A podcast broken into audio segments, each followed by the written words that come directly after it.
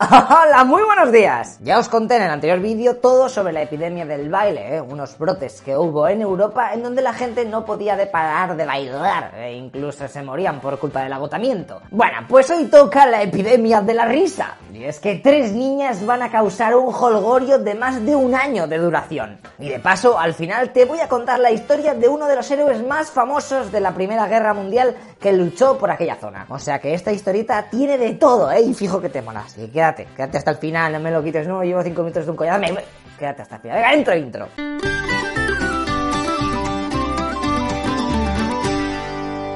¿Nunca te ha pasado que estás en clase o en alguna situación normalmente seria en la que te empiezas a reír y no sabes por qué y que no puedes parar?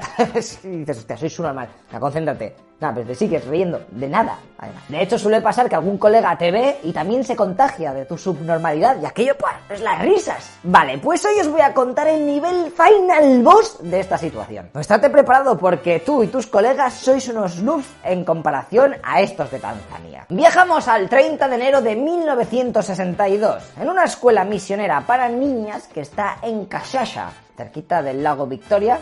Mira, que está guapo, ¿eh? El lago Victoria. Aquí estaría Uganda, Ruanda, ¿eh? que de ellos ya espero hablaros en el futuro, porque ahí hubo unas movidas hace poquito, seguro que te suenan. ¿eh? Uno de los mayores genocidios de la historia de la humanidad. ¿eh? El de Ruanda, el de 1994. Flipas, ¿eh? Porque murieron entre medio millón y un millón de personas. Poca broma. Vale, pero aquí no estamos por temas tan tristes, así que veamos cómo casi mueren niños por reírse mucho. En el colegio este que te estoy contando de Tanzania, tres chiquillas de repente se empiezan a reír en clase. Que jiji, que jaja, que jujur, que jojor, que jejer, ¿eh? Poco a poco la tontería se expande y en un día la risa está afectando a 95 de las 159 alumnas, todas ellas entre 12 y 18 años. Eso sí, solo afectaba a las alumnas, ¿eh? no a los profesores. Los profesores estaban en plan, no, no, vosotros reíros, yo de aquí no me... Lo que os reís ahora, lo segui- seguimos en clase. Que soy misionero, no tengo nada que hacer, o sea, no me esperan en casa, de hecho no tengo... Vivo aquí. Reíros, reíros. Ya me voy a reír yo más. Voy a coger el periódico este invisible. Soy misionero, soy pobre, no, no sé si soy pobre, me da igual. Más pobres sois vosotros. Así que claro, los profesores viendo que así era imposible dar el verbo to be en condiciones, mes y medio después, el cole se ve obligado a cerrar. Porque todo el mundo sigue partiéndose el ojete. Imagínate, ¿eh? Varias semanas ahí todo el mundo partiéndose el culo. Tiene que cansar. Eso sí, sales con unos abdominales del horror. Los síntomas de las estudiantes que se veían afectadas solían durar desde que solamente estaban descojonándose durante algunas horas y el máximo que se llegó a es a 16 días. Lo que pasa es que a lo mejor una paraba y, y de repente una empezaba otros 16 días. Por favor, no tenías 16 días. Ah, favor, que tu caso sea el de media hora y te callas. Pero espera, porque no sabes la que acaban de liar los misioneros al cerrar el colegio. Y es que de tener controlada la epidemia, se viene el cataclismo. Las alumnas, ahora que no tienen que ir al colegio, se piran a sus casas y las risas se extienden por los pueblos cercanos. Entre abril y mayo, 217 personas, sobre todo jóvenes y niños, sufrieron más ataques de risotas por aquella zona. Ya pasados casi cuatro meses desde el inicio de la pandemia, se volvió a abrir el colegio, viendo que parecía que aquella cosa pues iba para abajo. Pero solo aguantaron unas semanas abiertos porque pronto la epidemia volvió a surgir. Esta vez extendiéndose a ciudades que estaban a más de 60 kilómetros de distancia. Por ejemplo, en una escuela media para mujeres, la risa afectó a 47 de ellas y además dos escuelas infantiles tuvieron que cerrar por el mismo motivo, porque estaban los niños ahí riéndose todo el día. ¡Madre mía!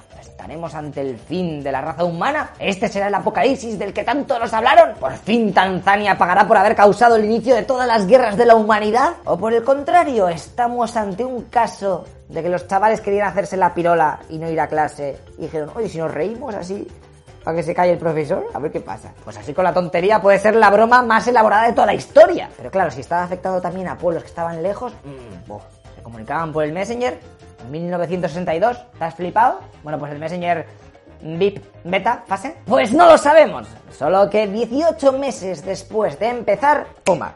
La epidemia de la risa se esfumó. Los informes que se hicieron añaden que aquel brote de risa iba unido a desmayos, pedos, problemas respiratorios, lloros y gritos. En total, durante este tiempo se cerraron 14 escuelas y más de mil personas tuvieron los síntomas. Vale, lechero, pero entonces, ¿por qué leche se estaba riendo la gente? Pues ya te digo que no se sabe, pero hay expertos que dicen que todo aquello puede que fuese fruto del estrés, ya que cuando ocurrió todo esto, ese país se acababa de independizar de los británicos. Mira, que estaba investigando. El 9 de diciembre del 61 se independizaron, que antes de esto aquella zona se llamaba Tanganica. Y el primer caso fue el 30 de enero del 62, o sea, dos meses después, ¿eh? unas cuantas semanas. Vale, pero estrés, si se acaban de independizar no tienen estrés, tienen que estar alegres o algo de eso, ¿no? Sí, pero no, porque mayormente los estudiantes se sentían que les estaban exigiendo demasiado por parte de profesores y padres, ya que estos querían tener muy preparada a su población. O también puede que fuese una especie de acto de rebeldía, ya que en aquella época las escuelas misioneras estaban gobernadas por ancianos estrictos y tradicionales. Y claro, al ver que un nuevo futuro se veía en el horizonte en el que podía haber cambios y una conversión hacia algo mejor, pues sale, partirse el ojete, a ver si esta gente se pira y ya está. Como curiosidad decirte que la escuela de Kashasha, donde se originó todo, fue demandada por permitir que los chavales y sus familiares transmitieran las risas por las demás poblaciones cercanas. Y eso fue lo que ocurrió, ¿eh? ¿Tú qué dices? ¿Fue aposta?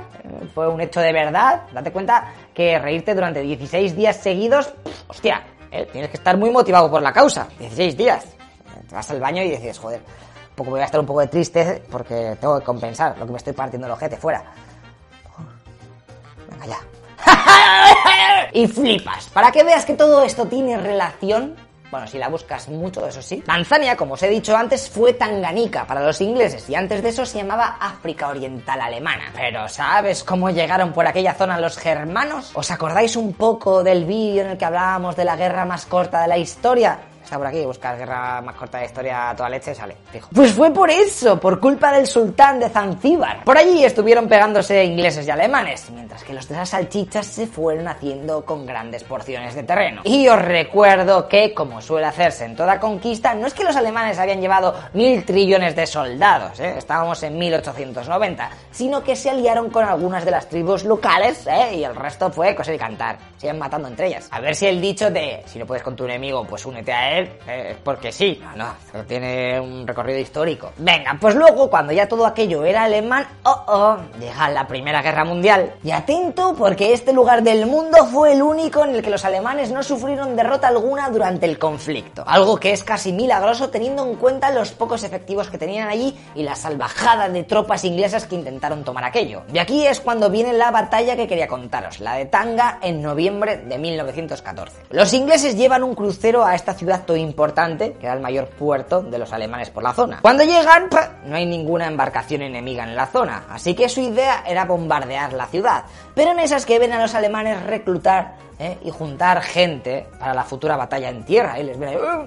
mira cómo corren. Así que los giris creen que no hay barcos, están reclutando gente, no sé, a lo mejor han minado el puerto, ¿eh? Por lo que la única forma de conquistar aquella zona es desembarcar sus tropas. ¡Mac! Error. Y es que los ingleses no habían mandado exploradores por la zona, así que no tenían mucha idea qué hacer. O sea, ¿de dónde vamos?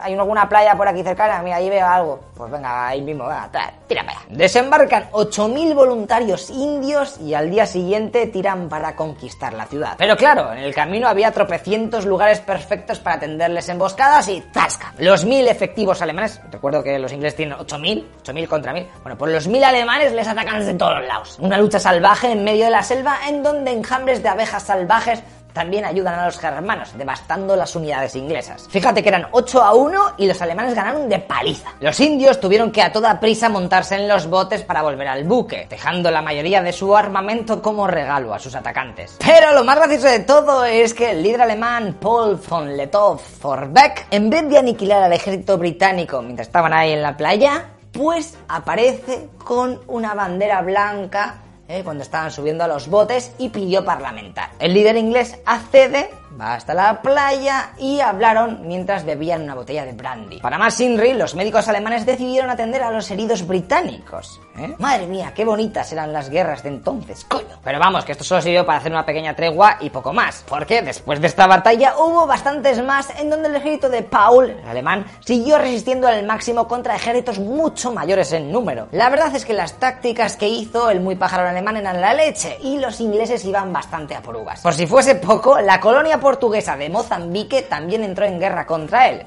pero ni con esas. Allí estuvo resistiendo hasta que en noviembre del 18 le llegaron noticias de la rendición incondicional de Alemania así que sus tropas entregaron sus armas. A los meses llegó a Berlín, donde le aclamaron como un auténtico héroe. Hemos perdido, pero tú eres la hostia, porque tú allí no has perdido, pero nosotros sí. Así que eres el mejor. Años más tarde llegaron los nazis y nuestro protagonista no quiso mojarse. De hecho, se dice que mandó al infierno a Hitler en su propia cara, en plan, que te vayas al infierno. Hostia, ¿qué le has dicho a Hitler? ¿Lo has oído tú?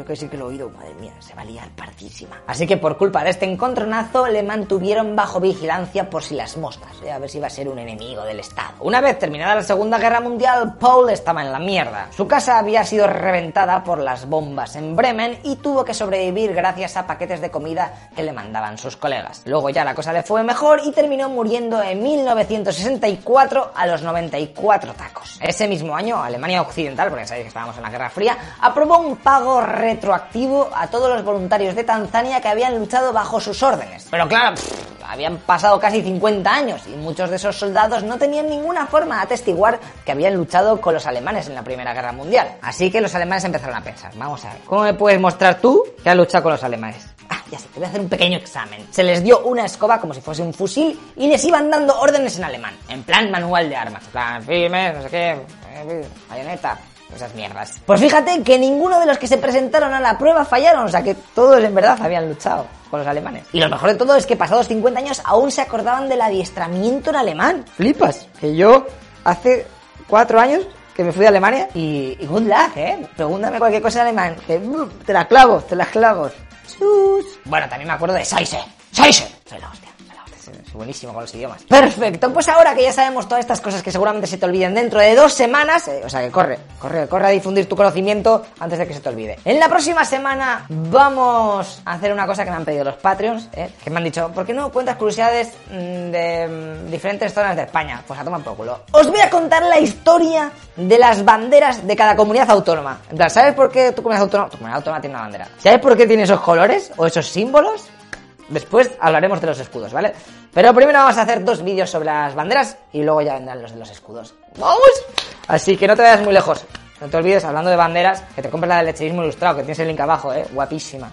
Eso es cremita en coco. En el próximo vídeo te la enseño, si no sabes cómo es. Venga, adiós. Hasta luego, loco pixas.